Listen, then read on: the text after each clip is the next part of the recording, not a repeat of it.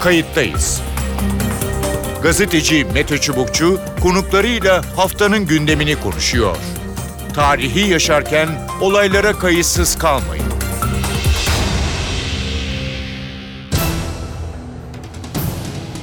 İyi günler bir kayıttayız programıyla daha karşınızdayız. Tarihe ışık tutmak ve olan biteni anlamak için önümüzdeki dakikalarda sizlerle birlikte olacağız.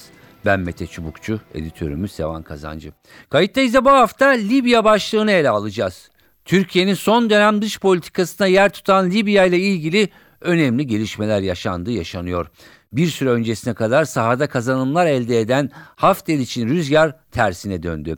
Türkiye'nin desteğiyle Ulusal Mutabakat Hükümeti atağa geçti ve aralarında Trablus'un da olduğu birçok bölgede hakimiyet sağlandı. Cumhurbaşkanı Erdoğan Saraç hükümetine desteğin artarak süreceğini söylüyor. Saraç bir yandan da Libya'da Hafter yanında yer alan Rusya ile diplomatik görüşmelere başladı. Kayıttayız da bu hafta sahada neler olduğunu, Türkiye'nin Libya politikasının kodlarını konuşacağız. İki önemli konuğumuz olacak. Kayıttayız'ın konuğu Uluç Özülker. Uluç Özülker emekli e, büyükelçilerimizden e, ve Libya'yı e, Türkiye'de en iyi bilen insanlardan e, birisi. Hoş geldiniz programımıza. Hoş buldum efendim. İyi yayınlar. Çok teşekkür ediyorum. Ee, evet bu salgın günlerinde çok fazla e, belki dikkat çekmiyordu. E, ama son dönemde e, Libya'da e, ki dengelerde sanki bir değişim oldu ya da olmaya başladı. E, ne dersiniz? E, nasıl gerçekleşti bu? Ee, aslında e, gerçek anlamda bir değişim oldu muhakkak. Bunun arkasında benim görebildiğim dört tane çok e, ciddi faktör var. Hı hı. Bunlardan birincisi Türkiye'nin Libya'ya elini uzatmış olmasıdır. Evet.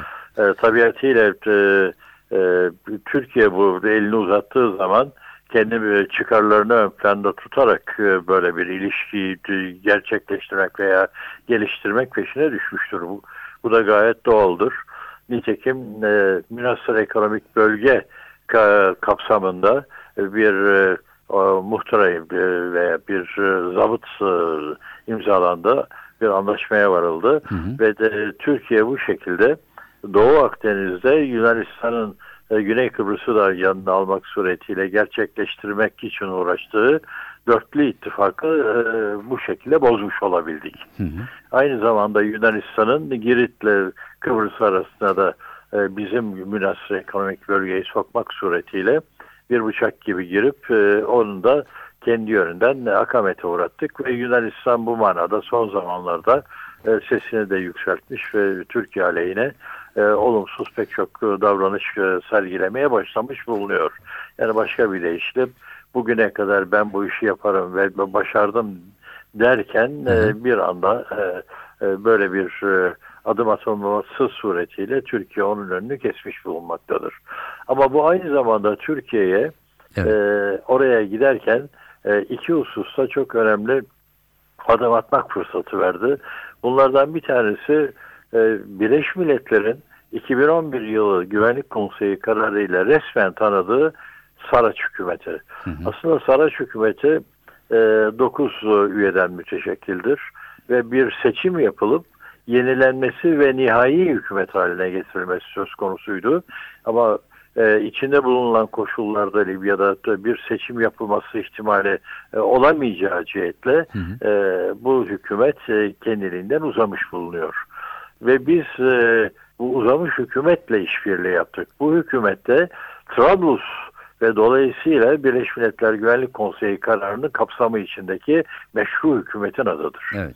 Dolayısıyla da bu da bize her şeyden evvel e, kendi çıkarlarımızı e, saklı tutabilecek, koruyabilecek, e, bunu daha ileri taşıyabilecek ama bunun yanında da e, Libya'da e, sorunu da bir anlamda daha e, çözmeye yönelik adımlar atabilmemiz imkanı sağlayabilecek fırsat yarattı. Peki. E, buraya biz e, muharip güç göndermedik. Hı hı. Ama her elbekarda silah veriyoruz. Oraya da Esol güçleri de gittiler bir bölümü. Bunun ötesinde yalnız oradaki böyle çapulcu başı bozuk bir durumda olanlar savaşan grupları olabildiğince düzenli bir e, ordu statüsüne kavuşturma noktasına geldik. İstihbaratı da güçlendirdik ve dolayısıyla burada da çarpıştığı zaman ses getirebilecek e, bir noktaya Türkiye'nin yardımları ve desteğiyle doğrudan e, Libya'yı buraya taşımış olduk. Birincisi bu. Hı hı. İkinci husus e, çok satır başı halinde. Hafter e, aslında da beş tane de büyük destekçisi var. Hı hı. E, Rusya, Fransa, e, Birleşik Arap Emirlikleri, e, Mısır, e, Ürdün de, de kısmen kendisini destekliyordu. Hı hı. Şimdi Amerika Birleşik Devletleri aslında e, iki taraflı oynuyor. E, Dolayısıyla onun ne yaptığı çok belli değil. Ama kesin olan bir şey var. E, Hafter Amerikan vatandaşıdır. CIA'in kolladığı bir insandır. Ve yıllar boyu Libya sorununu Kaddafi'ye karşı Amerika Birleşik Devletleri'nde Evet. e, birlikte yürüttükleri kişinin adıdır. Dolayısıyla e, bir Amerikalı olduğunu ve Amerika'nın kontrol altında oldu, bulunduğunu da gözden ırak tutmamak lazım. Şimdi bu koşullar altında e, Sudan ve Çad'dan da e, parasal desteği de Birleşik Arap Emirlikleri'nden almak suretiyle Hı hı. e, e, paralı askerler kullanmaya da başlamıştı. Efendim e, Saraç hükümeti e, Türkiye'nin bu desteğiyle ve özellikle hava desteğiyle İHA ve SİHA'lar Evet. e, bu destekle birlikte orada e, hakim pozisyona geçtiği andan itibaren e, Hafter'e dışarıdan gelen destek e, gerilemeye başladı. Hı hı. Bugün yarısı e, aşağı yukarı e, Hafter'i desteklediğini de beyan eden e, aşiretler geri adım atmış durumdalar. Evet. Artık destek vermiyorlar. İkincisi e, her halükarda e, Türkiye e, burada bu kuvvetli bir pozisyona geçti. Rusya'da e, bir dönem e, arkasındaydı bu işin e, Wagner güçleri vesaire. Ama Türkiye'yi e, mi kay- kaybetmek, e, üzmek e, işine daha çok gelir. Yoksa orada Hafter'i desteklemek de pozisyonuna e, döndüğü iş ve Rusya burada e, geri çekilmek pozisyonuna girdi efendim. Hı hı. Her elvekarda e, Hafter'e en son Amerikalıların gene bir iddiası var. O da Türkiye ile Rusya'yı karşı karşıya üçüncü konu budur. E, Türkiye ile Amerika'yı e, Türkiye ile Rusya'yı karşı karşıya getirme politikası izlemekte. Hı hı. E, e, 14 tane de 8 uçak diyorlardı. E, ama 14'e kadar çıktığı ifade edilmekteydi. Ve e, Libya'da doğrudan doğruya savaşabilmelerini tespit e, te- temin edebilmek amacıyla e, bu uçakları gönderdikleri iddiasıyla ortaya çıkıldı. Ama Rusya bunu Suriye'ye gönderdiğini e, e, kesinlikle e, Libya'da böyle bir faaliyette bulunmadığını e, defaten her Lavrov en son e, iddia ile ortaya koydular. Dolayısıyla Türkiye'nin Rusya ile bir noktada burada bir çatışma yani o Hafter'i desteklediği için çatışma noktasına gelmesinin de önü kesilmiş oldu. Evet. Bu da ortadan kalktıktan sonra dördüncü konu e, husus e, koronavirüsünün e, salgınıyla Fransa zaten çok ciddi bir sıkıntı içine girdi. E, eski etkinliğini kaybetti. E, diğer taraftan e, Mısır e, ve Birleşik Arap Emirlikleri de Rusya'da orada desteğini e, bu manada çektiği andan itibaren onlar da daha zayıf bir pozisyona geçtiler ve Hafter'in desteği azaldı. Evet. Dolayısıyla hala hazırda e, Saraç başarılı bir biçimde icraatını sürdürüyor. Hı hı. İşte buradan sonra iki husus var. Altını çok kısaca çizeyim. Evet. Birincisi her halükarda bizim ekonomik işbirliği anlaşmamız e, e, Libya ile yapmış olduğumuz bize otomatik olarak e, bir avantaj sağladı ama bu avantajın aslında e, bugüne kadar dörtlü ittifak içinde e, kendi yönlerinden anlaşmaya varmış olduklarını iddia ettikleri de konumdan da geri adım atmalarını sağladı diğer ülkelerin. Bugün İsrail olsun, Mısır olsun aslında bu küresel bazda düşünüldüğü takdirde e, ciddi bir kayba uğrayan bir anlaşma yaptıklarını kabullendiler. Evet. Dolayısıyla bu anlaşmadan vazgeçtiler, uzaklaştılar ve Türkiye'ye sıcak mesajlar gönderilmeye başlandı İsrail ve Mısır'dan. E, yani eğer siz e, bizimle işbirliğinizi geliştirmek isterseniz biz de buna varız diye değişik çevrelerden e, mesajlar gönderilmeye başlandı. Dolayısıyla buradaki yumuşama Türkiye eğer e, belirli bir açılışa girerse zannediyorum e, e, Yunanistan'ın bugüne kadar kurmaya çalıştığı dengeyi de değiştirebilecek bir konum ortaya çıkar. Bu da gene bizim Libya ile yapmış olduğumuz anlaşmanın bir sonucudur. Nihayet e, ikinci husus da şu. Efendim ben e, tamamen kişisel görüş orada e, yaşadığım için de biliyorum. Buyurun. 1 milyon 800 bin kilometre karelik bir toprak Hı hı. ve bunun %94'ünü Hafter ele geçirmişti.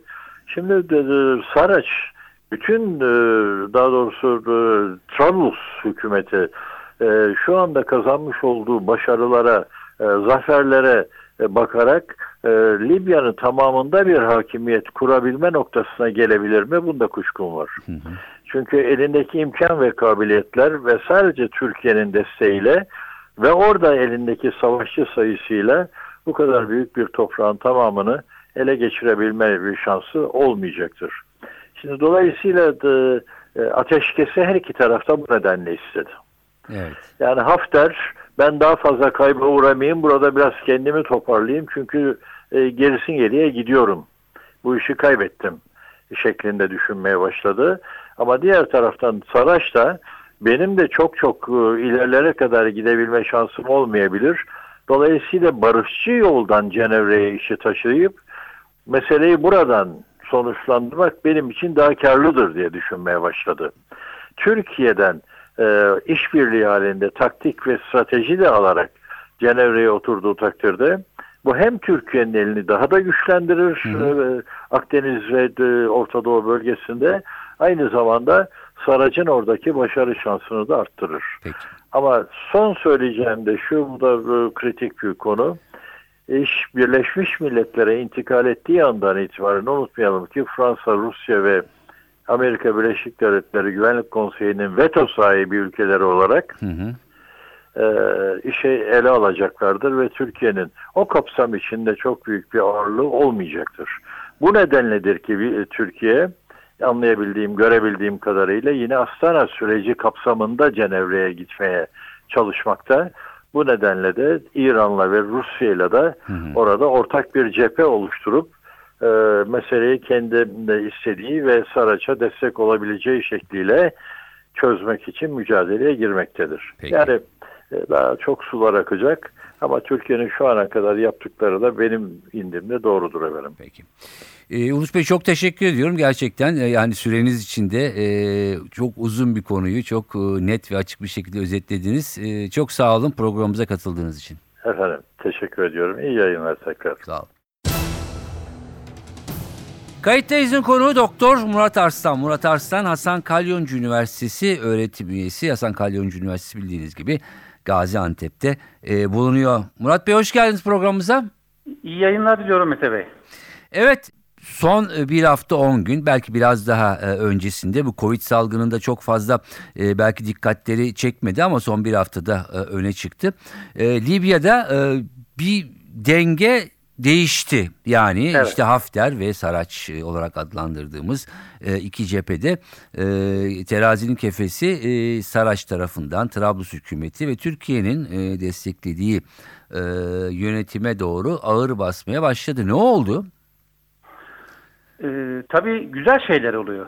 Ee, nihayetinde zorlamayla, e, zoraki e, Libya'ya hakim edilmeye çalışılan Hafter'le, Hafter'in ve unsurlarının Hı hı. ve destekçilerinin e, Trablus'a yönelik 4 Nisan 2019'da başlatmış olduğu bu e, taarruzi veya saldırgan eylem e, çözülmeye başladı. E, birinci e, çözülmesinin birinci nedeni Misrata e, doğusundaki Hafter ilerlemesinin durdurulması özellikle Abi Gureyn bölgesinde. Hı hı. İkinci nedeni Trablus batısından Tunus hududuna kadar e, bütün meskun mahallin ele geçirilmesi ve en önemli neden e, Vutiye hava üssünün e, Tunus hududuna yakındır. E, ulusal mutabakat hükümeti unsurları tarafından ele geçirilmesi. Evet. E, bu başarılardan sonra Trablus'un güneyinde Trablus'a girmek üzere sürekli basınç uygulayan Hafter unsurlarının e, artık e, bir doyum noktasına ulaştığını görüyoruz. Evet. Ve bir andan itibaren basınca dayanamayıp e, güney istikamete çekilmeye başladığını e, görüyoruz. Tabii e, dün itibariyle Tarhuna'nın düşmesi çok önemli bir gelişme. E, şu an Beni Velid istikametinde Tarhuna güneyinde ileri e, hareket devam ediyor. Bu hareketlerin başarıya ulaşması stratejik olarak da büyük bir dönüm anlamına geliyor. Çünkü istikamette şu an iki farklı nokta var. Bunlardan bir tanesi Bingazi ile Sirte arasındaki petrol hilali bölgesi. Diğeri ise Cufra Havaalanı. Evet. E, Cufra Havaalanı ülkenin nispeten merkezi bir kısmında. E, Ruslar tarafından e, Soğuk Savaş döneminde inşa edilmiş bir havaalanı. E, erişim de biraz zordur çünkü üç tarafı dağlıktır.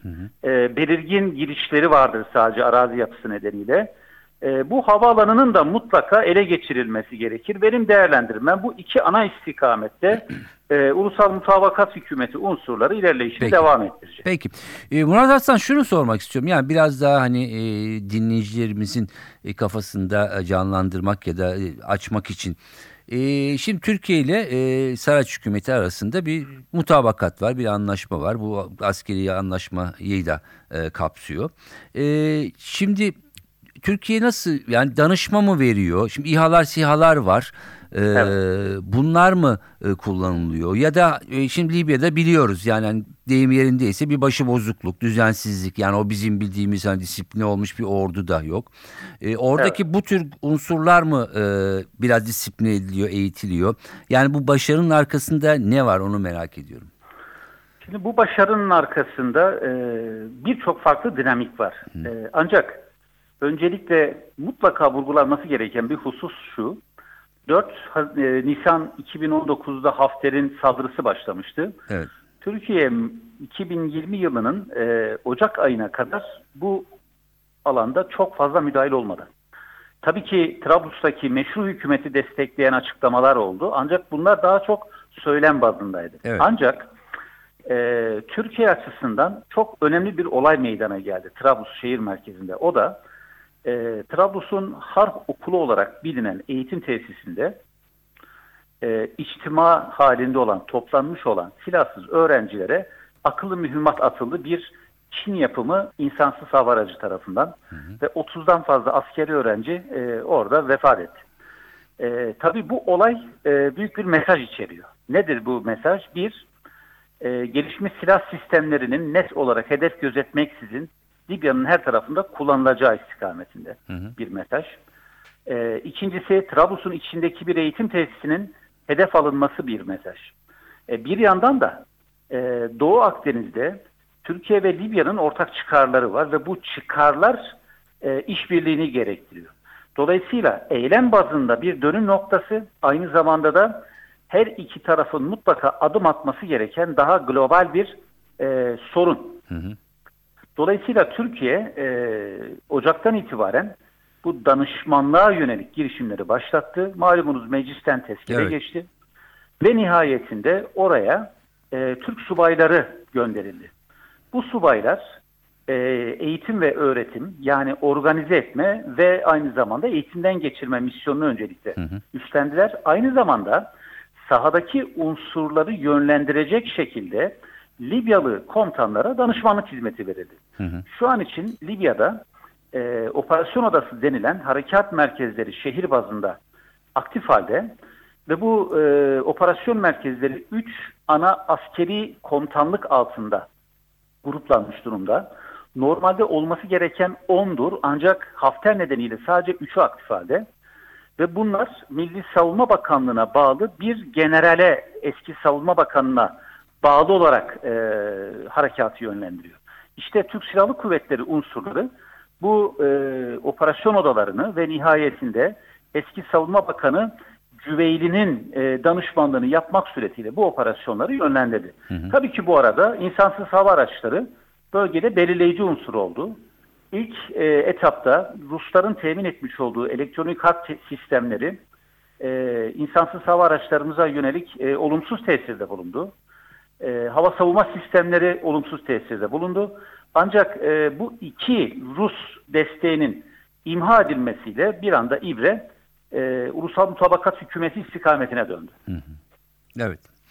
Peki e, şunu da sormak istiyorum. E, şimdi oradaki dengeye baktığımızda e, yani Saraç hükümeti tarafından e, Türkiye'nin etkili olduğunu görüyoruz. Evet orada e, İtalya'da e, var, e, başka ülkelerde e, var say- sayısı çok olmasa da. Karşı tarafın e, yapısı biraz daha karışık var. Orada da Rusya'yı e, görüyoruz.